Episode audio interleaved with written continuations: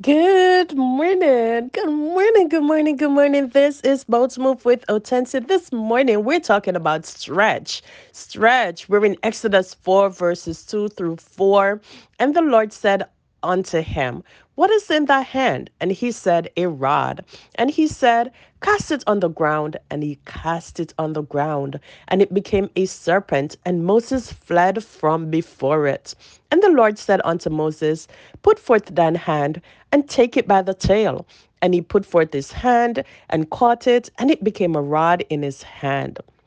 We see Moses encounter with the one who dwells in the burning bush.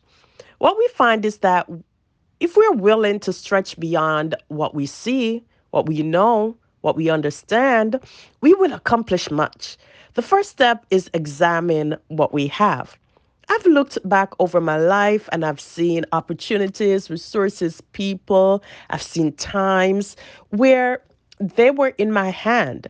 At the moment, I did not understand the power of what I had. And in some cases, I lost it. But in some cases, as I look back, I realized that there were opportunities there that it did not seem like it was for my good, but it worked for my good. And I'm sure that if you look back, you can find at least one encounter that you would have loved to avoid. And you will see that because you could not get away from it, you learn how to handle that type of situation very well. That's a rod in your hand. I love that at my church in the pulpit, there's a rod and there's a staff. It reminds me of David's telling me how they comfort me. Now, Moses was also a shepherd and he would use both. And the Lord showed him the power that was beyond the regular use of these items. He only had to be willing to stretch. In this case, he had to cast it down.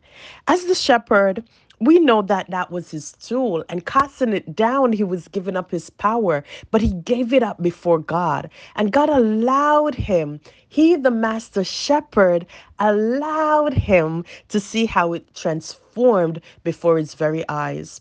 Now the next phase can be very frightening. The rod became a serpent. Now Wow. that thing that we used to handle when it's stretched becomes something that seems so dangerous. Our encounters with serpents have been danger, evil avoidance. And this thing that I used to know, my tool that was so very well versed in my hand, now becomes a very different thing and it's very scary. I think of parents of teenagers who would say to me, I don't know what to do. It seems that this is not the same child I had. Yet the Lord is saying, He is stretching you. Now take up that thing by the tail. He will teach you how to deal with these seemingly dangerous features. And now, when you have stepped into rooms filled with them, to God be the glory, you know how to handle it because your mind, your hands, your skills have been stretched before when you were in that wilderness all by yourself and did not know what to do. Now, today, I believe that every day is the day that has come to stretch us. Just as we asked God yesterday, give us today our daily bread.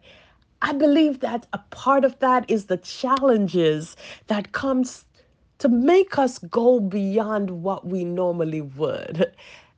Yes, we talk about the hunger yesterday that caused the worker to go on and urges them to do better.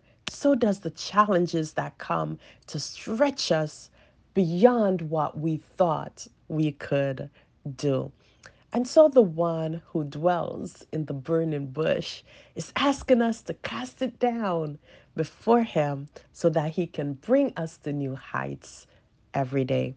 With that in mind, I want to encourage you press good today.